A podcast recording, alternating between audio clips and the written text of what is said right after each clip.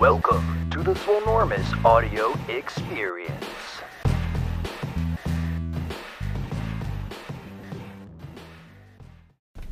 What's going on, audio experience peeps? Um, this is a Q&A episode where I took your audio questions from the Instagram DM and um, answered them. So I hope you enjoyed this style. If you have questions, make sure you hit me up at Swolenormous on Instagram and send me your audio question under 60 seconds, and I'd be happy to answer them on the next episode.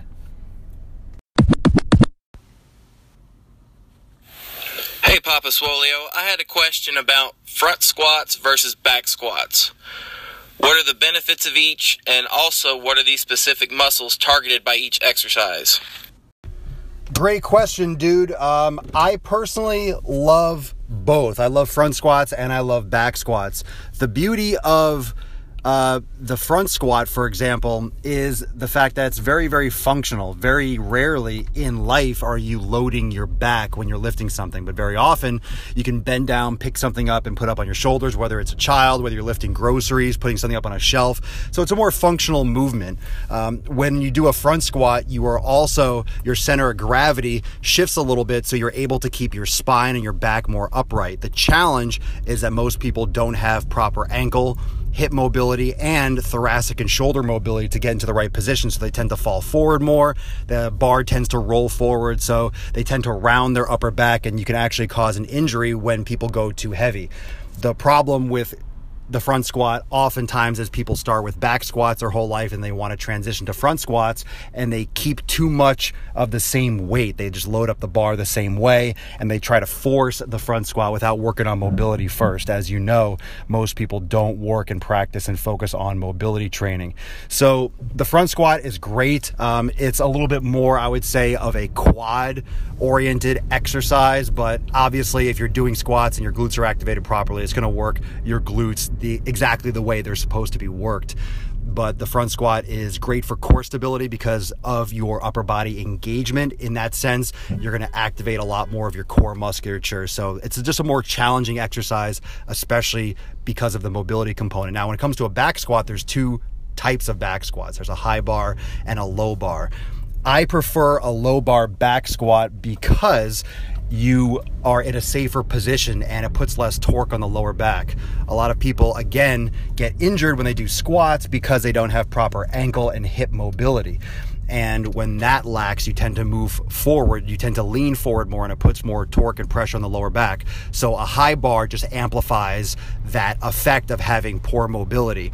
When you do a low bar back squat, the lever arm is shorter, so there's less torque and pressure on the lower back, and you're able to activate the glutes more and really do a heavier squat and create more strength and more power. That's why you'll see power lifters and people that squat really heavy, they're usually doing a low bar position and the bar is tucked under their upper traps, right, digging deep into their upper uh, scapula, but like, you know, they're pulling it back, they're pulling it down. So when you do a low bar, you're actually kind of trapping your arms and pulling the bar down into your back, and you really work on that hip hinge. So it's very glute oriented. So if you do a back squat or a front squat, just remember that ankle mobility is paramount if you don't have good ankle mobility, you won't be able to shift your tibia forward, you won't be able to dorsiflex as much, and you're going to uh, limit that travel of your shin, of your tibia, which will affect your um, your spinal, your posture during the movement. So if you're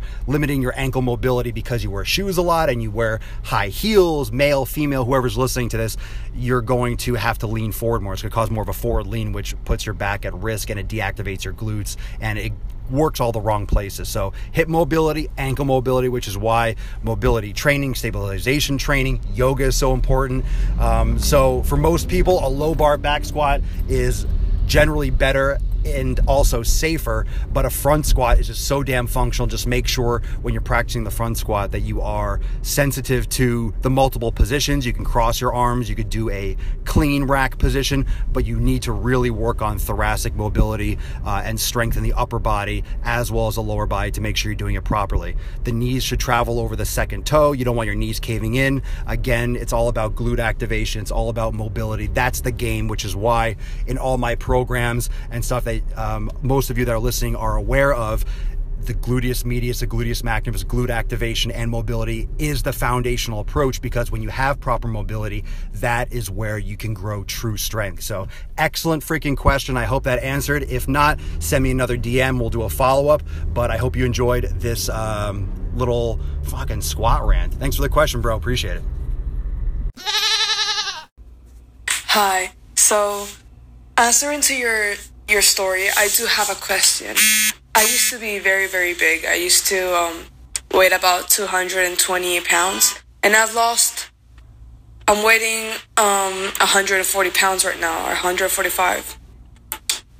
I'm 19, so most of the skin and most of the fat went, you know, the right way. I, I, I look good, but I have skin in very stubborn places, like in my hips, um, in between my thighs, and all that, in the back, on my low back. And I was wondering if there's an actual way to get rid of that, or is like I can't go through surgery because they told me there wasn't enough skin, but there is. That's the thing. And it looks ugly, it feels ugly, and I feel like there's nothing I can do. I go to the gym every single day except on Sundays because my trainer makes me have a rest day because I used to not have them, thanks to you. but that's it, yeah. Yeah, that's a tough question because most often when there's extreme weight loss um, after being heavy, there's no other option but surgery because the skin adapts around the new extra weight and the size. So um, you're going to have to default to what the doctors say. I'm not sure why they say they can't. You say there's extra skin. I'm sure there's a reason why they're not. Either it's with insurance, either with it's some sort of how they repair and how they reattach the skin. You definitely need a certain amount, but you might also need another opinion. I'm not sure if you went to multiple physicians. I'm not sure how detailed you went through the process, but um, you know, there's probably some limitations with topical treatments. You can eliminate all inflammatory foods, but that's mostly for the fat cells and for the rebalancing of your hormones and such. But when it comes to the skin itself, that is an organ and it's going, it adapted to your extra weight. So when you lose that extra weight, um, it obviously remains. It's not going to just rebound, you know, by itself. So you may just need to get some more opinions and follow up some more, do some more research. But usually the case is when there's extreme weight loss that surgery will have to be the option because the skin has adapted um, to your prior self and now that you're healthier now they have less fat which is a good thing um, those types of um, you know responses after weight loss don't just rebound. The skin doesn't digest itself or anything. So surgery is likely the option. I would recommend getting another couple opinions and see what your options are from there. Maybe it's not major surgery. Maybe it's something more of a sculpting procedure and i'm no expert in that but i appreciate your question and i'm happy for your weight loss. Your health is massively benefited from it so don't stress out. Love yourself for who you are practice your meditation, your yoga, keep up with your exercise and your proper nutrition. Try to take every step to remove toxins and uh, hormone disruptors from perfumes to deodorants to bedding, sheets, cleansers, everything that can interrupt your um, your endocrine system. That would be also beneficial just for your overall health. But uh, stay focused and don't get down on yourself. You're doing the right thing. Hey there, do you have any advice for someone who has PCOS or polycystic ovarian syndrome? I'm doing my best to just keep up with what my trainer tells me, what my doctor tells me, being active and going at it. But if you have any advice, I'd love to hear it. All right. So my answer to this, um, actually sent uh, the person that's asking this question. I sent her a link to a blog or an actual podcast in the DM. You can look up a podcast as you're listening uh, by Dr. Um, Lena Lana Asprey. Uh, she was on some as like a PCAS, PCOS podcast or something. You can just do a Google search with Lana Asprey, and um, she was on a good podcast. And the transcript is all there in the blog form, and it explains in much more detail. But you're going to have to literally reset your body, and this means nutrition overhaul. It means toxin removal. And it's far more than just, oh, I don't drink soda. Uh, a lot of people try to clean up their nutrition and think it's just the fast food, but it's everything from wheat, dairy, soy, but we're talking everything. Not to mention the cleaners, what you wipe your counters down with, what you have in your sheets, in your mattress, what you, um, you know, the deodorant, colognes that you put on. These are all endocrine disruptors. And one of the major things that uh, people don't have in today's society, in part because of technology, is patience. And it takes a long time for the hormones and the endocrine system to reset. And we think that, hey, I eliminate a couple foods. How come I'm not losing weight? I'm not feeling better uh, you know, you've been, these things build up in your fat cells, these things build up in your body and can take months and sometimes years to completely eradicate and for your body to completely rebalance. So it's not just I removed bread for a week, it's getting rid of all these other toxins and making progressive changes to keep on improving getting better, but doing so for months and months and months and months and being relentless relentless with that. And a lot of people really don't put in that type of time and patience to allow their body to reset. And a lot of this takes a lot of time because we are under attack in more ways than just nutrition.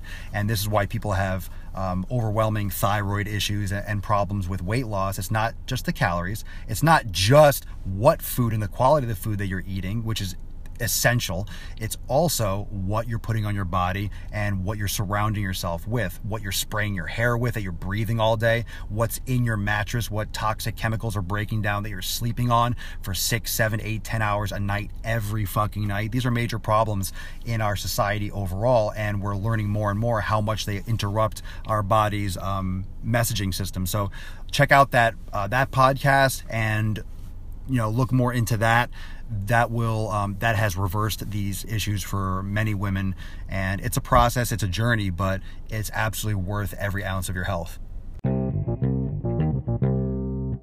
i have a question about to add to your live streams when doing a certain workout like let's just say a push-up when you progress let's take a number to 50 per se it's not much of a challenge anymore. What do you think is better? Adding weight to your push up or doing a different variety of push ups or both? Thank you. What you're talking about here are two completely different variables. You're talking about mechanical angle, you're talking about the physical uh, adaptation that your body has to different positions and different muscles and different angles on the muscles that you will be working by changing your style, whether it's close grip, diamond, wide, staggered, whatever it is um, so you are that's a different adaptation that your body is going to have to deal with. When it comes to resistance, that's the intensity, that's the overload. So if you're looking to build more muscle, it can you can def- definitely build more muscle when you're changing up the style because you're working different muscles in different way and it's going to cause stimulus. But if you want to really focus more on hypertrophy you're going to need to add resistance. Now you can add a weighted vest you can put a plate on your back and those types of things or you can lift weights which is a better option. But you could also do things like a single leg push up where you lift one leg off the ground there's less of your body that is uh, levering and your muscles, for example, your upper body are going to be working more. There's more weight that it has to lift because one of the legs is not involved. So you can change the angle, you can change the position and add that kind of variety, kind of like a flat bench, incline, or a cable crossover. But if you're trying to build more muscle, if that's the goal, then you need resistance, you need overload, you need time under tension. So I would recommend adding some resistance, doing weight training. We could also do more time under tension and do slower push ups, which will hit stabilizer muscles, but will also challenge the muscles more with the existing resistance if you don't have extra weight available. But all you gotta do is do a single leg push up, and that will be more challenging. A single arm push up can be more challenging, but I definitely recommend if weight, if, if adding muscle is the goal, to start lifting weights or to add resistance to your push up. But changing up the angle is always good, but it depends on what the actual end goal is with which one you're going to focus on more.